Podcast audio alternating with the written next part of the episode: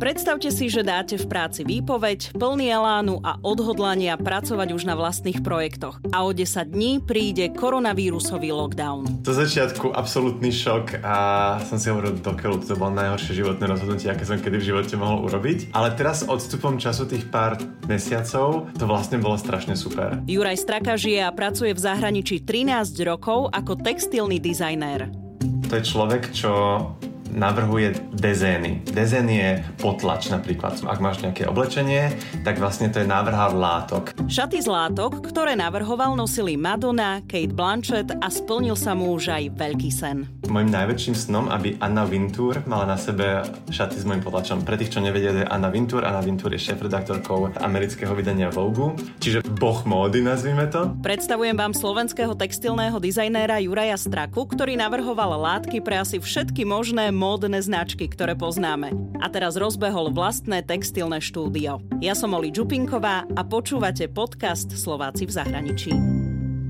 Juraj Straka ja sa veľmi teším, že konečne sa môžem s tebou rozprávať aj ja. Napodobne. Ja som už o tebe veľmi veľa počula a už to bolo tuším aj pred pár rokmi, ale nejako sme sa nevedeli skontaktovať, ale čo viem, tak ty si bol celkom aj taký busy. Ale myslím si, že na niektoré rozhovory človek musí dozrieť a preto sa veľmi teším, že sa môžeme teraz spolu rozprávať. Povedz mi prosím ťa, kde ty sa teraz nachádzaš? Kde ty si? Si v zahraničí alebo si na Slovensku? Momentálne v zahraničí.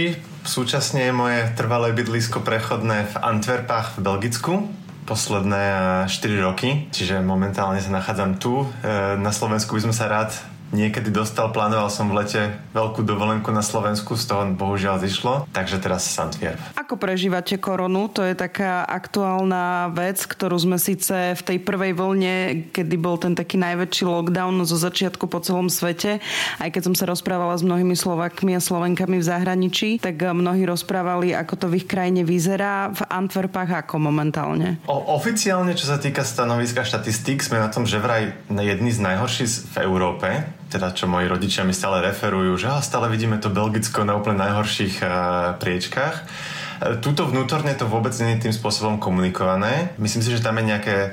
Uh, je problém asi s tými štatistikami, že to je vlastne na pomer počtu obyvateľov, ktorý tuto v, v Belgicku je relatívne nízky v pomere na iné krajiny. Čiže obávam sa, že tie čísla sú trošku skresľujúce, lebo tie v skutočnosti tá, tá situácia tu je síce alarmujúca, ale nemám pocit, že by sa to tu prežívalo nejak, nejakým extrémizmom. Zasiahol koronavírus aj do tvojej práce? Uh, veľmi intenzívne, lebo ja som 10 dní pred začiatkom lockdownu v, v marci dal výpoveď v robote, aby som rozbehol svoj vlastný projekt a išiel na vlastnú nohu, čiže to bol zo začiatku absolútny šok a som si hovoril, dokiaľ to bolo najhoršie životné rozhodnutie, aké som kedy v živote mohol urobiť. Ale teraz odstupom času tých pár mesiacov a to vlastne bolo strašne super. Ja, ja som asi jeden z mála ľudí, ktorí o, o, tom cel, o, tom, o tej celej skúsenosti bude hovoriť pozitívne. Ja som si to naozaj užil, musím sa priznať. Predtým, ako som opustil, teda skončil robotu v tom, v tom marci, tak som niekoľkokrát nahlas to povedal, dal by som čokoľvek na svete za to, aby som mohol byť teraz pár týždňov doma, prečítať si knihu a proste relaxovať. A ako sa hovorí, dávaj si pozor na to, čo si želáš, miesto, miesto úplne do slovička splnilo. Čiže keď, keď tá situácia nastala, tak som tak dalo sa na to pozerať buď úplne pesimisticky a povedať si, OK, teraz všetko ide úplne do na, na, najhorším smerom, ako sa, aký sa dá. A ja som si povedal, nie, idem sa na to pozrieť, mám toto voľno, čo som, čo som, po ktorom som 13 rokov takto volal a strašne som ho chcel. Uh, bolo zaslané, ok, za iných okolností, aké by som normálne bol býval chcel. Uh, čiže ja som sa na to skúsil pozrieť tak skôr z tej pozitívnej stránky a ja som si fakt ten, uh, ten lockdown úplne až priam užil, by som povedal v istých, istých sférach. Samozrejme, že pracovne to bolo veľké, malo, malo to veľký vplyv na, na, na, na, na prácu, lebo rozbiehať novú novú firmu a nový projekt eh, v časoch korony bolo naozaj, eh, naozaj náročné a napriek tomu, že teda to bolo z, eh, tá situácia bola o mnoho ťažšia, aká by bola za, za normálnych okolností a vlastne som to prežil úplne v pohode a projekt sa rozbehol v pohode a som teraz viac ako, viac ako busy. Tak mi povedz o tom projekte. Áno, ja som, e, ja som e, ostatných 13 e, rokov, odkedy som v zahraničí, pôsobím ako textilný dizajner.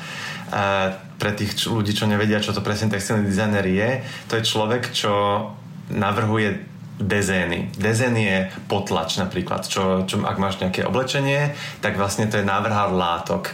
Uh, veľmi málo ľudí o, tej, o, o tejto funkcii alebo o tomto jobe vlastne vie, lebo každý si povie, však idú do obchodu a kúpia látky, ale niekto tie látky musí navrhovať a obzvlášť e, v, v, sfére, v sfére veľkej módy uh, každý ten módny dom alebo tá značka potrebuje mať svoje vlastné printy, aby, aby práve že zamedzili tomu, aby ich niekto iný na trhu mohol mať tie isté. Čiže tam je akože veľký dopad dopyt po, po týchto dizajn, dizajnoch na mieru.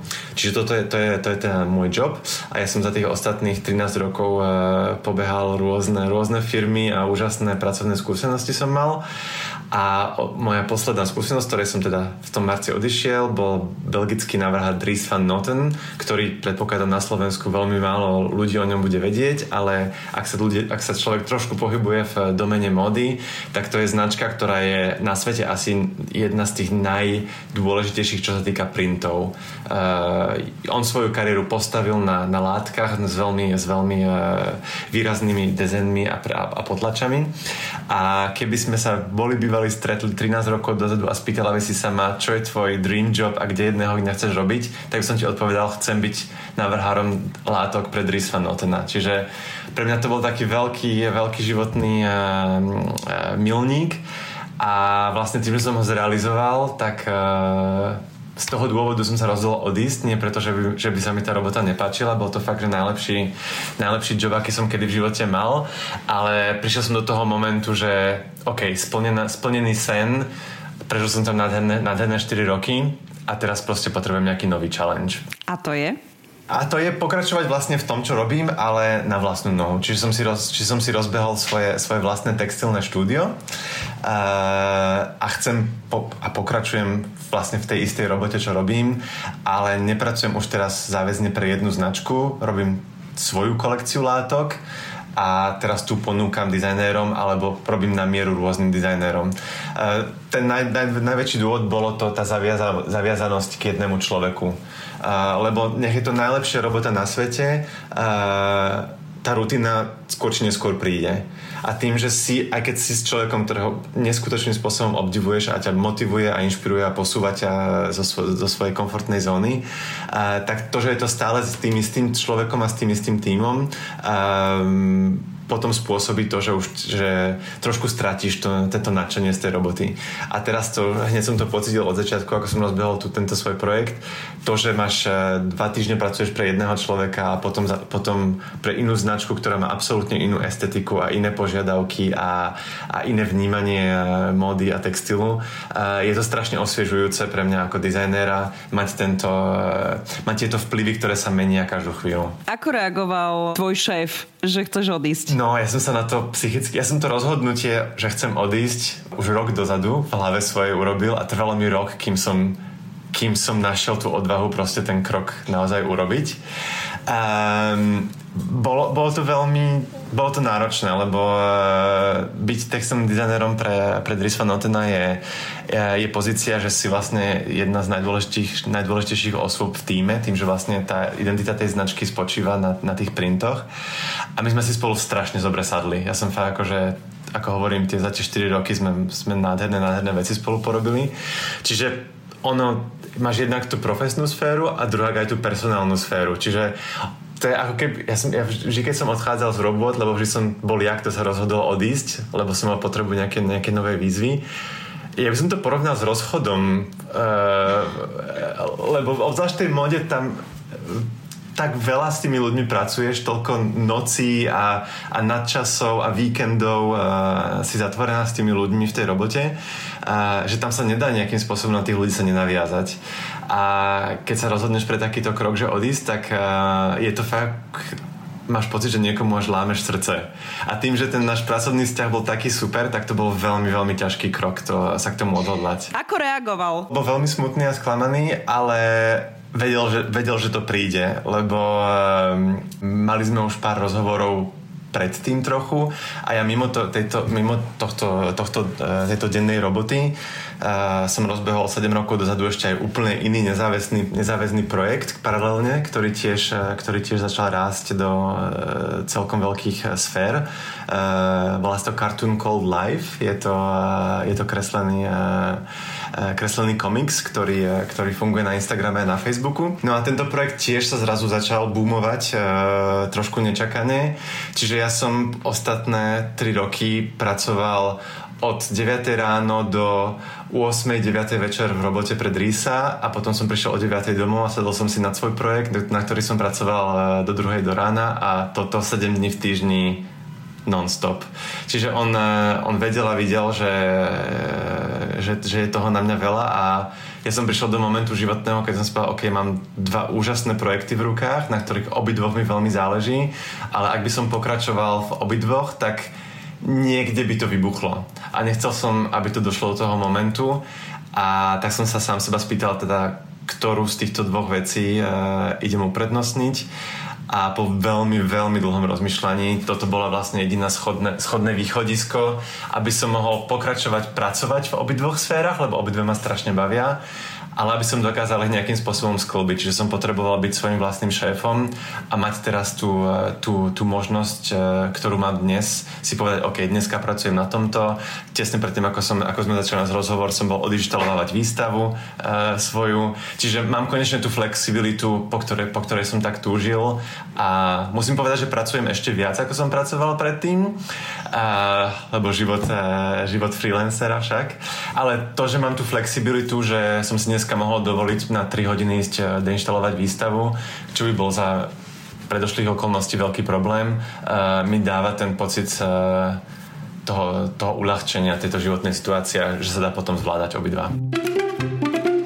Juraj, ako si sa ty dostal k textilnému dizajnerovi? Lebo sám si povedal na začiatku nášho rozhovoru, že je to taká pozícia, o ktorej málo ľudí vie. Ty si sa k tomu ako dostal? No ja som vždy inklinoval nejakým spôsobom k umeniu vo všeobecnosti. Eh, v tom detskom veku eh, asi veľa ľudí povie, umelcov povie podobný príbeh. Eh, začali si na základnej škole nejaké krúžky a družinové aktivity a čo týkajú umenia.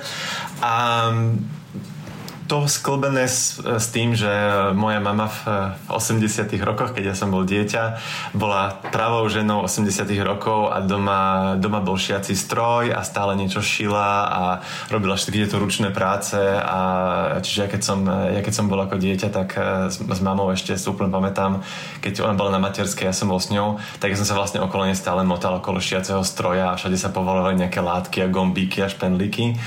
Um, čiže a, a tam sa to nejako asi všetko sklobilo a potom, keď, e, keď sa teda vyvíjala neskôr tá moja, ten môj talent, nazvime to. Um, ten vývoj k tej móde nejak prišiel úplne, úplne prirodzene. Nebolo tam nejaké tlačenie do jedného smera, či iné, jedného smeru alebo iného. Um, zrazu jedného dňa som si povedal, že OK, idem, idem sa hrať s týmto a s tými látkami. A mm, moji rodičia boli super v tom, že oni sú tá generácia, ktorá, e, ktorá chceli robiť veci, ale ich doba im to nedovolila, čiže oni na mňa a môjho brata aplikovali úplne reverznú terapiu a vždy nám hovorili, chalani, robte čokoľvek máte chuť robiť, len proste robte niečo, čo vás baví, lebo my sme boli prinútení uh, našo, našimi rodičmi alebo, alebo spoločnosťou uh, robiť veci, ktoré neboli zrovna to, čo sme, po, po ktorých sme túžili. Čiže ak máte aké, akékoľvek sklony k nejakému uh, k nejakým koničkom, tak proste choďte do toho. Čiže ja som mal aj zo strany rodičov úžasnú podporu.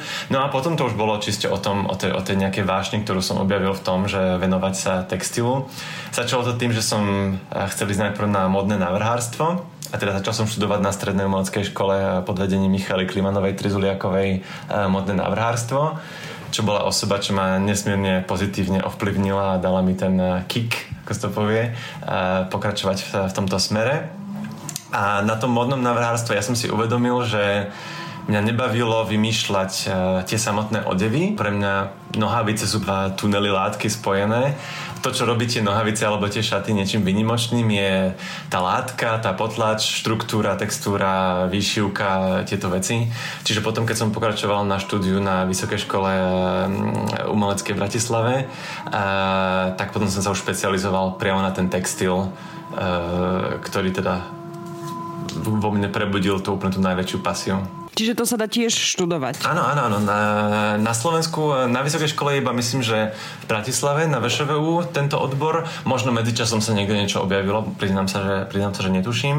E, je to, áno, je to odbor, ktorý sa dá študovať a e, čo bolo veľmi prekvapivé, keď som potom sa neskôr dostal do Francúzska, kde som začal teda tú, tú moju kariéru skutočnú, um, tak som si uvedomil, že na Slovensku vlastne môžeme kidať na to školstvo ako chceme, ale ak v tých 15 rokoch, keď, keď, si, keď si vyberáš tú strednú školu, ak vtedy máš nejakú pasiu alebo vieš, čo chceš, tak ty vlastne dokážeš mať 4 roky strednej školy už špecializované v danom odbore plus 6 rokov e, vysokej školy. Čiže ja keď som skončil s diplomom po Vysokej škole výtvarných umení, tak som mal 10 rokov štúdia viac menej v danom odbore. A v tom Francúzsku je to absolútne iné, tam ten koncept tých stredných umeleckých škôl takmer neexistuje, to je veľmi, veľmi uh, zriedkavé. Uh, a aj keď, aj keď potom idú oni na vysokú školu uh, umeleckú, tak majú prvé tri roky všeobecný program a iba posledné dva alebo tri roky majú špecializáciu v textile. Čiže keď som sa ja stretol s ľuďmi, ktorí vekovo boli, boli ekvivalentní mne a mali rovnaký diplom zo školy ako ja. Ja som mal 10 rokov štúdia v odbore a oni mali 3. A oni to absolútne nechápali, že jak, jak môže toto všetko už vie, vedieť a toto všetko mať za sebou, že 10 rokov na škole človek čo to porobí. Povedz mi, ako sa taká teda látka, potlač, ako sa to vyrába? Akože ak niekto dá do Google Juraj Straka, textilný dizajner, tak vyskočí mu kopec článkov o tom, že navrhoval látky, z ktorých šaty nosili samé hviezdy a taký modný dom, hen taký modný dom a tak ďalej všetko v poriadku, veľký rešpekt, ale mňa zaujíma ten proces. No, ten proces je tak ako väčšina vecí, je za tým strašne, strašne, strašne veľa roboty. Všetko, čo, čo vo výslednom efekte vyzerá, že wow, easy a, a toto je jednoduché, tak za všetkým sú neskutočne, neskutočne dlhé hodiny práce. Um, ešte sa veľmi skrátke vrátim k tým mojim štúdiam. Um, za mojich čias ešte uh, na škole uh, vôbec sme nepoužívali takmer počítače, uh, napriek tomu, že doba, doba svetová vtedy už bola v dobe počítačov, ale to vybavenie na škole bolo veľmi, veľmi slabé. Čiže my sme boli nútení aj na strednej a na vysokej škole robiť, robiť všetky dizajny ručne, čiže malovať a vytvárať veci vlastnými rukami, čo vtedy, samozrejme, ja som sa proti tomu strašne búril a, a všetci sme boli veľmi pobúrení z toho, že a všade robia v počítačoch, prečo my sa tu musíme babrať s nejakými temper perkami špinavými. A teraz odstupom času si hovorím, wow, aké, aké, aké, aké som mal obrovské šťastie, že som bol prinútený týmto prejsť, lebo uh, vlastne je to dneska obrovské know-how, z ktorého ja úplne že ťažím a na, na ktorom som vlastne postavil svoju, svoju osobnú kariéru. Um, čiže ten textilný dizajn je, je vo veľkej miere byť dobrým maliarom. To samotné remeslo bolo dlhé roky, staročia vlastne maliar ktorý, ktorý navrhoval ten dizajn a v porovnaní s malbou ten najväčší, najväčší, najväčší rozdiel je, že um, látka, ak sa na ňu pozrieš, tak ten motív namalovaný sa v tej látke musí opakovať. To sa volá raport. Čiže ak, ak namaluješ jeden tulipán, tak ty musíš nie len namalovať ten tulipán, ale musíš aj rozhodnúť o tom, ako sa bude v tej látke opakovať, aby aby sa z tej látky dala, dala natlačiť metráž, čiže kontinuálny, kontinuálny vzor. Čiže to je asi také najväčšie know-how tam, ktoré, ktoré, ktoré je veľmi špecifické pre tento daný odbor, ale mimo toho je to vlastne malba. Či už počítačom v dnešnej dobe, alebo naozaj na papieri a potom skenovanie. Tie prvotné škice a všetko, ja väčšinu času sedím, sedím e, nad stolom s farbičkami, e, temperami, e, kreslím, tušom, všetky možné techniky, techniky. A potom samozrejme v dnešnej dobe všetko sa skenuje a digitalizuje a ďalej pri, na, pri, na, nastupujú do, do role e, počítače a Photoshop a iné programy. Ale to gro tých, tých dezajnov e, ja stále teda robím ručne a um, na tom je výhoda to, že aj keď to potom naskenuješ a ide to cez, cez, cez počítač, tak to, že tá, tá prvotná informácia naskenovaná je rukou urobená, tak tým spôsobom ten dezen má nejakú dušu. Keď porovnáš dezen urobený v počítači, ktorý vznikol z bieleho papiera úplne od začiatku v počítači, tam je pre mňa, ja tam stále cítim tú, tú digitálnu duchoprázdno. Že keď to Ale veď nakreslím, nakreslím v počítači tulipán, dám ho nakopírovať, rozložím metráž, však to ľahké, nie? Mm, jasné, jasné, tak ja ti dávam challenge, urobíme si, ja si tiež zoberiem papier a urobíme tulipán a uvidíme, že kto hladka bude lepšia. Počkaj, ja neviem vôbec kresliť, čiže ten tulipán by bol, to, bol, to by bola detská látka. tak prvá etapa je samozrejme toto, v môjom prípade táto malba, alebo kresba, alebo teda čo, akákoľvek, akákoľvek prístup k, e, k danej technike. Potom je to dlhé dlhé hodiny sedenia nad počítačom, kde, kde teda z tých motívov sa urobí kompozícia dezénu, čiže to opakovanie. No a potom prichádza, prichádza do, do hry e, spolupráca s dodávateľom, s tlačiarmi. Ty ako, ako textilný dizajner sám o sebe nedokážeš takmer vôbec fungovať. Lebo ten dezen nie je iba o tom, že mať hotový, mať hotový súbor urobený v, v počítači. Um, Ďalej je to o tom, ako nastavíš farby na, na presne tú danú látku, na ktorej sa pracuje.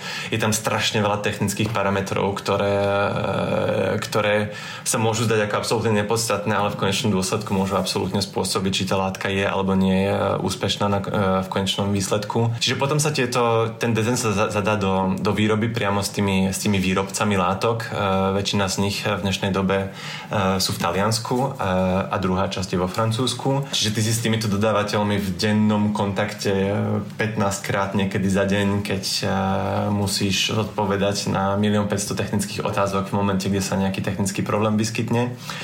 Natlačia sa skúšobné, skúšobné, skúšobné vzorky, tie sa pošlú naspäť na revíziu, tam potom treba prispôsobiť veci, upraviť farby, čokoľvek, e, čo tam nefunguje na prvý pohľad, upraviť, prerobiť.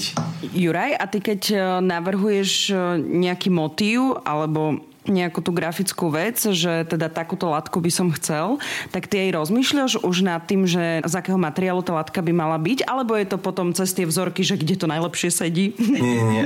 To samozrejme na začiatku človek takto robí, že zadáš to na viacero látok a a uvidíme, čo bude najlepšie. E, samozrejme, že keď už si potom trošku ostrelený dizajner, tak e, e, berieš to do úvahy, tú látku. Povedal by som, že úspešná látka je, je založená na piatich veciach. Je to samotný dezen, námet motívu, farebnosť, mierka, čiže veľkosť toho motívu, zvolená látka a zvolený finishing látky, neviem, ako sa povie finishing, um, úprava. Mm-hmm. Bavlnu môžeš mať úplne padavú a, a hebku, alebo ju môžeš mať pokrčenú, alebo ju môžeš mať uh, škrobenú, hej, čiže to, to, to, to, to chápte pod, uh, pod pojmom finishing.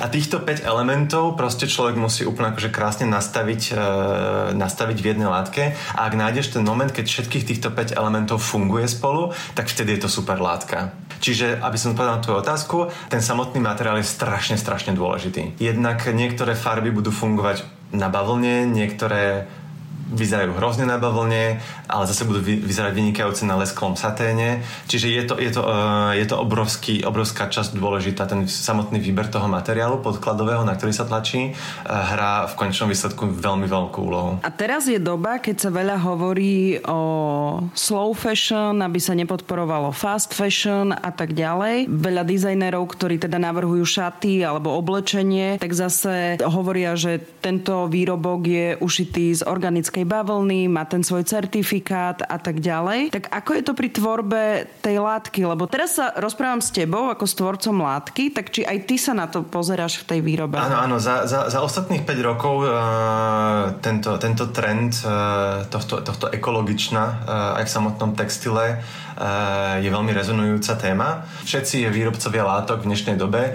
ponúkajú stále svoju celú škálu látok ako doteraz a všetci plus na to majú a toto je naša eko, eko, eko, eko línia. Čiže ty, uh, je to skôr v rukách um, toho dizajnera odevov, či sa on rozhodne ísť tým ekologickým smerom alebo nie. Lebo je to vlastne dopyt toho klienta, ktorý diktuje, čo tí, čo čo tí budú vyrábať. Čiže oni, oni dokážu ti ponúknuť všetko. Ak si značka, ktorá, ktorá je naozaj e, ekologicky rozmýšľajúca, tak ti dokážu v pohode poskytnúť e, všetky tieto certifikáty a pracovať s materiálmi, ktoré sú e, eco-friendly alebo zrecyklované materiály, ale nemôžu si dovoliť proste uťať v jednom momente všetko, čo bolo doteraz, tak v dnešnej dobe máš dodávateľov, ktorí už majú tú, tú líniu 50 na 50, že vlastne polovica celej kolekcie ich, na ktorou, ktorou oni pracujú, sú ekologické, ekologické látky, alebo teda aspoň nejaké komponenty z nich uh, sú recyklované. Uh, čiže to ešte bude veľmi dlho trvať, kým naozaj prídeme do momentu, že všetko by bolo recyklované a možno je to trošku aj utopistická vízia tam smerovať, uh, lebo ako chceš recyklovať uh, hodváb napríklad, aj keď dá sa to. Čiže nemyslím si, že, to, že, sa to, že jedného dňa budeme žiť iba iba v eco, eco-friendly alebo ekologických látkach, to je utopistické, ale pokiaľ sa dá, tak by sme to mali robiť. Čiže ak, ak, ma, ak sa máš rozhodnúť medzi balónou normálnou a tak isto vyzerajúcou látkou, ktorá je možno o 2 eurá drahšia za meter, ale je recyklovaná a biologická a certifikáty a tak ďalej, tak určite ľudia, ktorí sú na tých pozíciách, že rozhodujú, tak by mali toto brať na ohľad a ak sa dá, tak pracovať s tými, um, s tými materiálmi. Aký je tvoj štýl toho dizajnu tých látok? Máš niečo také, čo je um, rozpoznateľné? Že aha, toto je straka. Ľudia mi tvrdia, že tam niečo je, nejaká, nejaká, nejaká linka medzi týmito vecami. Mne úplne na začiatku kariéry v tom práve v tom Bukole, v tej firme, tá veľká šéfka, ktorá je v súčasnosti jedna z mojich najlepších kamarátok a stále sme v kontakte, tak mi povedala takú veľmi múdru vec, že tvoja najväčšia devíza, ak chceš byť dobrý dizajner, je byť absolútne verzatilný a úplne poli uh, ako sa to povie v Slovenčine, um, byť schopný vlastne urobiť čokoľvek. Uh, že ak, ak, ak, ak budeš dobrý iba v jednej veci a môžeš byť v nej najlepší, a to neznamená, že budeš dobrý textilný dizajner. Čiže ja ako textilný dizajner sa snažím v každom tom projekte práve že skúšať ísť inými smermi, aby, aby si dokázala osloviť čo najviac klientov. Lebo povedzme si, že, že si dobrá v akvarelových kvetoch.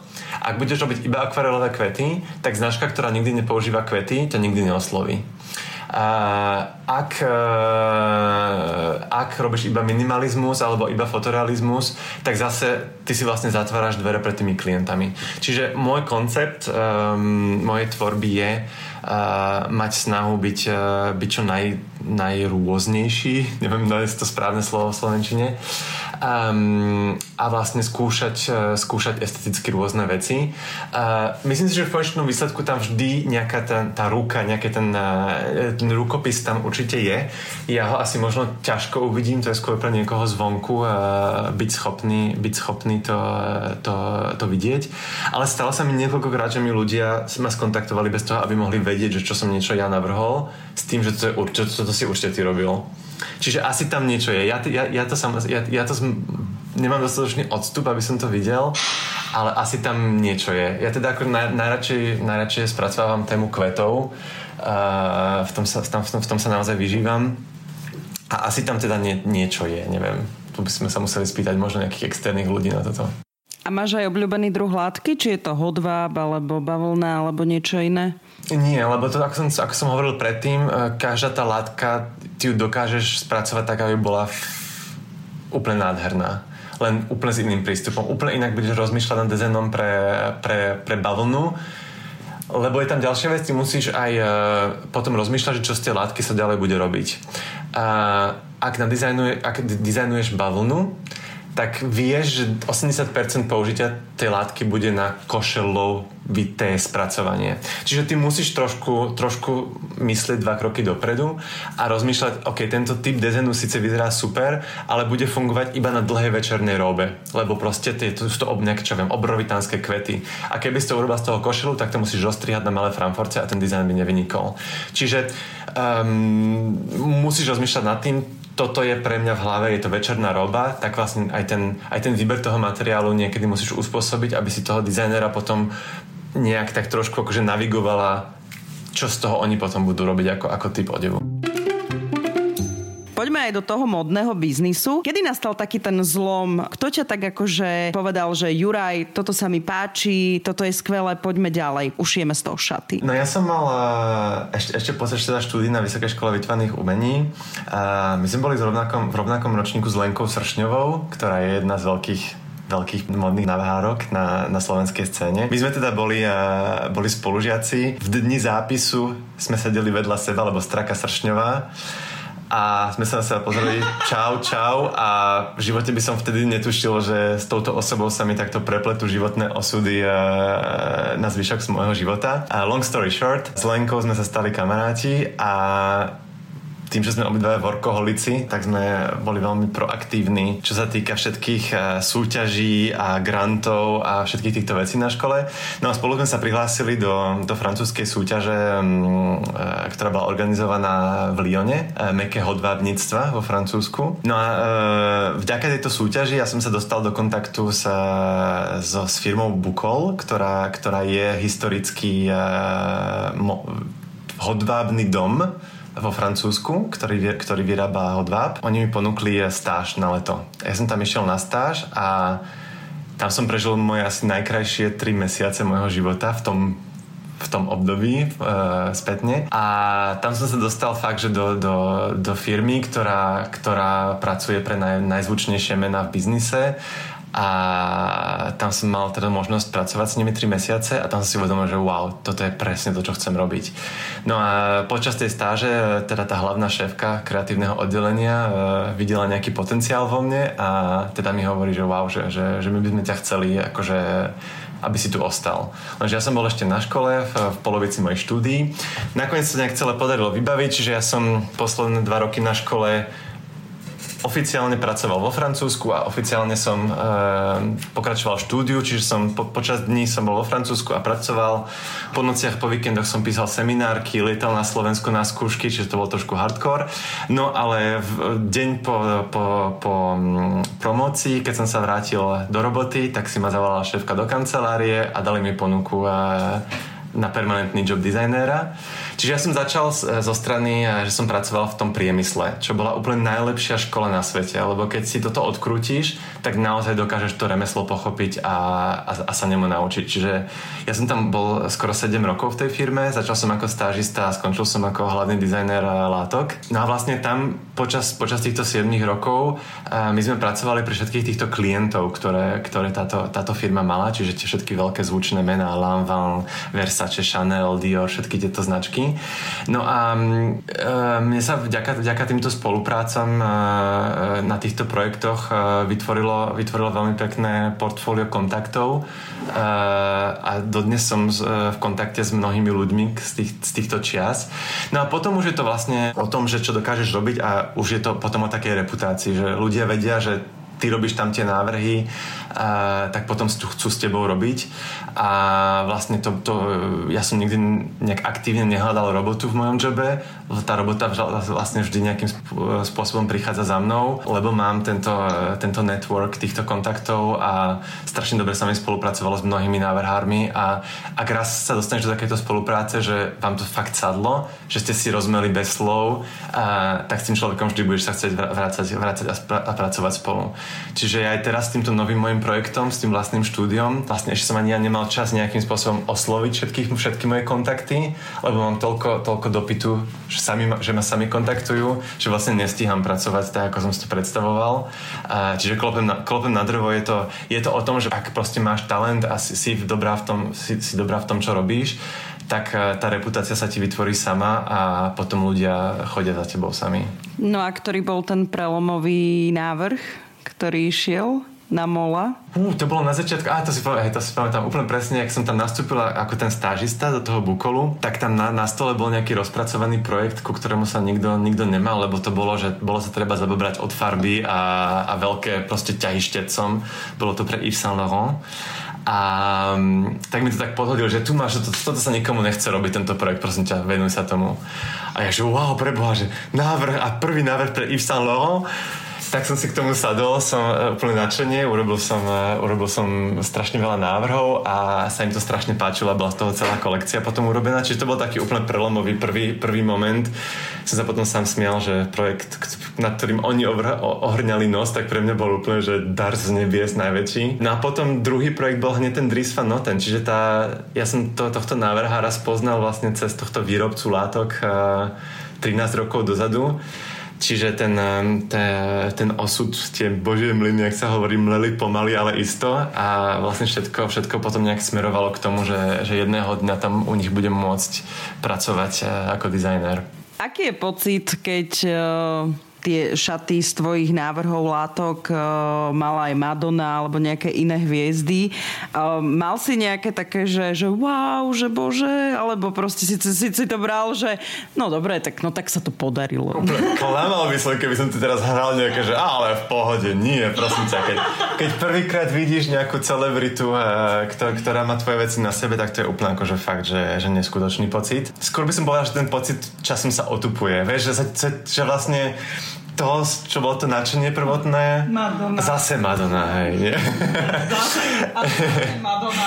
Nie, vždy, vždy, vždy, vždy, ti to dá, vždy ti to dá obrovský pocit za, za dosť učinenia, lebo keď si predstavíš tú cestu a to, a čo, čo tá látka musela prejsť, aby sa dostala až do toho momentu, kde sa dostane na, na nejakú celebritu napríklad, tak uh, koľko iných látok musela poraziť v tom, v tom procese je, je, je, je neskutočný, takže z toho hľadiska je to naozaj zadosť učinujúce. Ale ja sa pamätám, že na začiatku bol môjim, najväčším snom, aby Anna Vintur mala na sebe šaty s môjim potlačom. Pre tých, čo nevedia, je Anna Vintur. Anna Vintur je šéf-redaktorkou e, amerického vydania Vogue. Čiže proste boh módy, nazvime to. No ja som si vždy tak robil na začiatku srandu, že keď jedného dňa na Vintur bude mať na sebe šaty s môjim dizajnom, tak ja vešiam modu na kliniec a idem začať študovať medicínu. A zase raz dávaj pozor na to, čo si želáš, lebo toto sa stalo o mnoho skôr, ako som kedy čakal a plánoval. Čiže po nejakých, po nejakých troch, štyroch rokoch, čo som tam pracoval vo Francúzsku, zrazu prišla fotka e, cez nás, našho pres oddelenia. Anna Vintur má na sebe šaty. Anna Vintur má na sebe tú moju potlač. A teraz som, že a do že a musím si teraz zaviazať to, čo som povedal, že musím teraz naozaj zavesiť na klinec a ísť študovať medicínu. Tak samozrejme, že som to neurobil, ale hej, toto, bol, toto bolo asi také najväčšie zadosť učinenie, keď som, keď som, keď som videl Anu Vintur mať na sebe tie, tú potlač a potom sa to stalo ešte niekoľkokrát počas, eh, počas ďalších rokov. Je, je, to, je to obrovský, obrovský pocit učinenia, ale priznám sa, že niekedy o mnoho menšie projekty sú o, ti dodajú o mnoho viac z toho učinenia ako, ako takáto veľká vec. Uh, menšie spolupráce, alebo keď robíš niečo naozaj s, s dizajnerom, ktorý naozaj ti dá úplnú slobodu, že naozaj si môžeš povedať, toto je naozaj moja umelecká výpoveď. Tak uh, tieto niektoré veci, ktoré možno sa nedostanú vôbec do médií, alebo uh, nemajú žiadnu vizuálnu reprezentáciu takúto, tak niekedy ti naozaj urobia o mnoho viac radosti, ako, ako vidieť nejakú veľkú celebritu, ktorá má na sebe tie tvoje šaty. Ale mm, stalo sa mi niekoľkokrát také zadosť učinenie, že vidíš na ulici ľudí, ľudí, ktorí nosia tvoje veci, lebo tu vlastne ten lokálny, lokálny, lokálny dizajner Dries Van Noten je veľmi populárny a ľudia naozaj ho kupujú a nosia. Čiže to, že ideš po meste a iba oproti po ulici prejde človek, ktorý je oblečený e, od hlavy po vety v tvojich veciach, bez toho, aby mal tušenie, že ty si to navrhla, je strašne super. A raz sa mi stalo uh, veľmi krásny, krásny moment a som išiel pred radnicou tuto v centre a akurát vychádzala svadba uh, z, z, z tej radnice. A nevesta mala na sebe uh, šaty od Dries Van Notena s mojou potlačou a to, to, to, mi, to mi nedalo, ja som išiel za ňou, že prepáčte, akože nechcem sa tu ako vôbec vám teraz miešať. Do tohto, len som, som skrátka povedal, že, ja, že ja pracujem ako tam dizajner, že ja som to navrhol a že ma to strašne akože hreje pri srdci, že, že si to vybrala na, na, na svoj svadobný deň a ona sa z toho tak, takmer rozplakala. To, to bol taký úplne jo, nádherný, nádherný moment, že to chcem povedať, že, že, že, že tá, takáto príhoda úplne akože bez, bez neznámeho človeka um, niekedy má o mnoho väčšiu tú váhu ako, ako, ako to, že vidíš teda nejakú celebritu uh, na červenom koberci. To Belgicko je krajina, kde, kde sa ti dobre žije a tvorí? No ja som sa pre to Belgicko nerozhodol. Uh, pred tými 4 rokmi proste ten job bol v Antwerpách. Ja som v, t- v tom momente býval, býval v Paríži. Uh, tam som bol návrhár uh, výšivok a látok pre, pre Schiaparelli, ktorá je od couture, modný dom. A zrazu proste osud prihral uh, mi túto, túto, túto príležitosť pracovnú, pre ktorú som v tom Paríži absolútne všetko pustil na zem a opustil všetko. V zlomku sekundy som proste sa rozhodol, že OK, idem všetko opustiť a idem za týmto vysneným jobom. Čiže ten... Uh, ja som si vlastne neuvedomil na začiatku, že čo to bude znamenať, ten prechod z Paríža do Antwerp. Na začiatku to bol obrovský kultúrny šok, lebo ten Paríž je samozrejme úplne o niečom inom. Antwer- ja by som tie Antwerpy veľmi prirovnal v Bratislave. Je, je, je tu taký uh, úplne akože viac nohami na zemi vibe. Je to relatívne malé mesto. Čiže keď som tam prišiel, keď som prišiel z Paríža sem, tak, tak som z začiatku tu bol, nechcem povedať, že nešťastný, ale stále, musel som si veľakrát povedal, si tu kvôli, si tu kvôli tvojmu dream jobu to, že je to mesto, ktoré, ktoré by si ty v živote sám, sám nevybral, e, to musíš dať na, dru- na druhú kolaj. Ale postupne mi to mesto nejak prirastlo k srdcu, musím sa priznať. Uh, uvedomil som si, že vlastne v porovnaní s tým Parížom, kde, kde človek platí neskutočné, nehorazné peniaze za nájom uh, bytu, tak tu za rovnaké peniaze som si mohol dovoliť úplne najkrajší byt na svete. Myslím, že to príde aj s vekom, že v istom, istom veku začne, isté veci v živote majú inú, inú váhu dôležitosti a asi to bolo v tom, v tom momente uh, aj vekovom, že som si uvedomil, OK, že asi chcem mať nejakú inú kvalitu života a to, že byť v menšom meste je vlastne nakoniec, uh, nakoniec celkom, celkom pozitívna vec. Čiže ja som si tu zvykol a keď som sa teraz rozhodoval, že či, či ostať tu, alebo sa vrátiť do Paríža, alebo ísť na Slovensko, alebo kam, tak vlastne tie Antwerpy z toho, vznikli, z toho vyšli ako, ako najschodnejšia varianta, lebo je to stále európske mesto, si dve hodiny vlakom od Paríža, keď potrebuješ. Čiže má to všetky výhody e, európskej metropoly a zároveň to má aj výhody malého mesta, v ktorom sa dá žiť na veľmi, veľmi príjemnej, e, príjemnej úrovni. Teraz vlastne pracuješ ako freelancer, máš už svoje projekty, sám si povedal, že dopyt je, ľudia sa ozývajú, chcú tvoje návrhy látok. A dokonca nemôžem ešte o tom hovoriť úplne v detailoch, ale máme aj rozbehnuté veci so slovenskými dizajnérmi nejakými ešte k tomu tvojmu projektu, ja to volám, že zajačik na Instagrame. Tak povedz mi o tom viac, lebo ja som počula, že to je vraj aj tvoje alter ego? Áno, celý ten projekt začal, začal tak, že som to, že vlastne ten zajačik bol moje alter ego a cez, cez neho som proste ilustroval nejaké vtipné momenty, ktoré sa mi, ktoré sa mi diali v živote. Uh, tak to celé začalo ten projekt. Uh, to bolo 7 rokov dozadu, čiže v dnešnej dobe už sa to posunulo do, do, do iných sfér, ale áno, tá, tá, tá, hlavná postava, tá hlavná postava toho komiksu uh, je skutočne založená na mne a aj keď, uh, aj keď ho kreslím, tak veľmi často v zrkadle študujem vlastnú tvár, ako, ako, ako, ako, ako sa správa obočie napríklad pro istom výraze, čiže veľa ľudí mi hovorí, že bože, ty vyzeráš úplne ako on. Ja hovorím, nie, nie, to on vyzerá ako ja.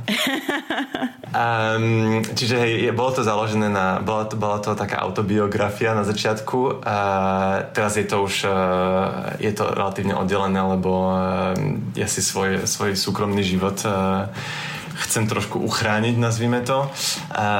Ja nemám ani vlastne, nemám absolútne žiadny účet na žiadnom sociálnom médii ako ja, osoba ja fungujem iba e, cez tieto moje projekty. Nemám, nie som vôbec fanúšikom e, Instagramu, čo sa týka ako mať osobný, osobný účet. Do toho projektu dávam, dávam čím ďalej menej a menej vlastného života, lebo mám pocit, že už to nechcem, nechcem úplne všetko zdieľať e, s verejnosťou, lebo ten projekt narastol do takých sfér, že teraz e, máme 40 tisíc followerov a stalo sa mi to niekoľkokrát e, že som niečo, nie, niečo o nejakej téme tam spracovával, ktorá bola naozaj v mojom živote, alebo bol som na Slovensku na Vianoce, tak som odfotil nejaké domáce koláče a potom úplne neznámy človek na ulici ma tu v Antwerpách zastavil. Ako bolo na Slovensku doma na Vianociach a, a mi to prišlo strašne tak akože vniknutie do súkromia, čiže ja som si potom som, potom som eh, prestal eh, vlastne aj svoju tvár nejak dávať často na ten Instagram v rámci toho projektu a už je to, už je to projekt, ktorý si žije svoj svojim, svojim životom a ten zajačik si žije svoj, svoj život a, a už, už, už nie sme až tak prepojení, ako, ako to bolo na začiatku. Začalo to iba ako, ako voľnočasová aktivita na Instagrame. A ja som sa potom uh, spoznal tuto v Belgicku sa s jedným, s jedným chalanom, ktorý, ktorý bol veľký fanúšik tohto projektu, ktorý ktorý ma oslovil s tým, že on v tom vidí obrovský potenciál, že musíme z toho niečo urobiť, e, firmu alebo niečo, tak e, ja som mu na začiatku povedal, že nie v žiadnom prípade, že toto je moja, moje hobby, ja to chcem iba ako voľnočasovú aktivitu. Um, no ale on naliehal, naliehal a ja som potom povedal si jednom momente, OK, dajme tomu, dajme tomu go, dajme tomu šancu. A on sa ma teraz spýtal, že OK, keby si chcel niečo iné ako iba ten Instagram robiť, čo by to bolo? A ja som povedal, že ja by som chcel vydať knihu s tým, že to je taký môj sen od, e, od detstva, že by som chcel strašne urobiť knihu. On že OK, super, poďme na to. On je taký manažerský typ. A, tak zorganizovali sme Kickstarter a, na, na, na, na financovanie tej knihy. No a vlastne sme založili firmu. A, sme potrebovali mať firmu, aby sa, aby sa to dalo rozbehnúť kvôli tej knihe. No a začalo to tou knihou a potom sa na, začalo nabalovať mnoho a mnoho ďalších iných aktivít. Um, Vydali sme doteraz už dve knihy. Rozbehli sme, rozbehli sme kolekciu tričiek a mikín a mnoho ďalších produktov, ktoré, na ktorých pracujeme. Kde, ste si, kde si si navrhol aj látku sám? Presne tak. Využívam samozrejme môj know-how z e, môjho denného života. Neprekvapuje ma to, len som si to chcela potvrdiť. Áno, ja by som, ja by som to skôr nazval profesionálna, profesionálna deformácia, že si ja proste si nedokážem pomôcť a čiže ten presah toho textilného de- dezenu tam ne, ne, ne, nedá, nedá sa tomu vyhnúť.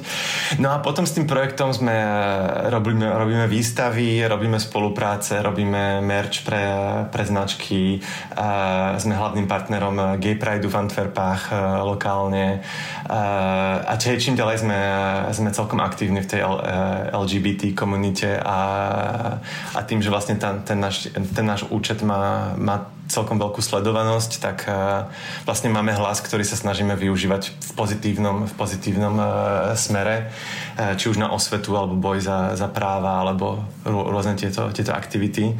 A to je taký akože môj malý sen potom jedného dňa, keď ešte ten projekt narastie ešte viac, potom nejakým spôsobom osloviť aj slovenský Pride a potom s nimi možno niečo jedného, jedného dňa niečo s nimi spolupracovať. Ale to sú také ešte iba vízie, vízie do budúcnosti. Čiže vlastne ten zájem zajačik na tom Instagrame aj pomenúváva nejaké situácie, ako keby tam má aj nejaké popisky, alebo vždy na základe niečoho, čo ťa zaujme, alebo na čo chceš reagovať, tak... Prvo, prvotne celý ten, celý ten princíp toho, toho Cartoon Called Life je, je humor a sú to, sú to, sú to vtipy. Je to, sú to kresl, kreslené, kreslené vtipy, v ktorých často spracúvam, keď začal ten lockdown v, v marci, a, tak ja som pôvodne chcel, že OK, že teraz prestaneme robiť, lebo je to príliš, to príliš seriózna téma, aby sme si z toho robili srandu. Ale po pár dňoch som si nie, nie, že, musím, že práve že úplne naopak, že ľudia sa potrebujú smiať, e, musíme na to ísť úplne, úplne opačným smerom. Tak ja som si taký vymyslel projekt, že, že každý deň urobím e, nový komiks. Tak som počas dvoch mesiacov každý deň e, postoval, e, postoval nejaký vtip a sa to stretlo s krásnou odozvou ľudí, ktorí mi potom písali, že wow, že aj v týchto hrozných časoch, že aspoň, aspoň záble blesk svetla ráno je, je nájsť nejaký vtip super na Instagrame. A potom sme z toho robili aj výstavu vlastne z celé, z celé, z celé tých dvoch mesiacov tej tvorby. Teraz vlastne skončila akurát v Antwerpách a sme mali výstavu týchto, týchto všetkých komiksov a rozmýšľame, či, to, či by sme z toho neurobili nejakú možno mini knižnú verziu Čiže... Corona Edition. Presne tak. Čiže tie, ja, ja v, to, v, to, v tom projekte spracovávam témy úplne akože od A po Z. Všetko, čo sa ti môže v živote prihodiť, či už to, či už to vzťahy, alebo pracovné veci, alebo uh, COVID, alebo proste čokoľvek, čo, čo život prinesie. Ja mám takú filozofiu, že všetkého sa treba smiať a smiech je najlepší liek, čiže nech je akákoľvek téma, akokoľvek ťažká, tak vždy sa tam dá nájsť nejaký pohľad na ňu, ktorá, ktorý je humorný a ktorý dokáže nadľahčiť tému tému a dokážem nadľahčiť do tej sféry, že sa potom o nej dá o mnoho, o mnoho jednoduchšie rozprávať. Sice nenahrávame tento rozhovor osobne, ale vidíme sa a ja vidím na, za tebou nejaké hlavy uh, toho zajačika. Áno, áno, to sú, to sú moje prototypy. Nový, nový, nový art projekt, na ktorom, na ktorom pracujem. Jeden z mnohých, mnohých rozbehnutých vecí. Máš uh, ešte taký nesplnený challenge, čo by si chcel v tomto biznise, v tejto tvorbe, v týchto návrhoch e, dosiahnuť? No chýba mi jediná celebrita, ktorú chcem strašne vidieť, to je Beyoncé. Čiže to je, to je akože na tej sfére. Uh, ale mimo toho, um, vieš čo, ako, akurát žijem ten nový challenge. To, že som išiel na tú vlastnú nohu a že nemám nad sebou žiadnych art directorov, uh, ktorí vlastne majú to finálne, to finálne slovo v tom rozhodovaní. Uh, to je ten challenge, ktorý mi po ktorom som túžil, čiže žijem tú realitu toho challengeu dnes a, a zatiaľ to strašne užívam. Nech sa ti darí, Juraj, a ďakujem ti veľmi pekne ďakujem, za rozhovor. Som Oli Čupinková, ďakujem, že ste nás počúvali. Ak poznáte úspešných Slovákov a Slovenky, ktorí uspeli vo svete a doma ich nepoznáme, napíšte mi o nich na Slováci v zahraničí zavináč Express.sk.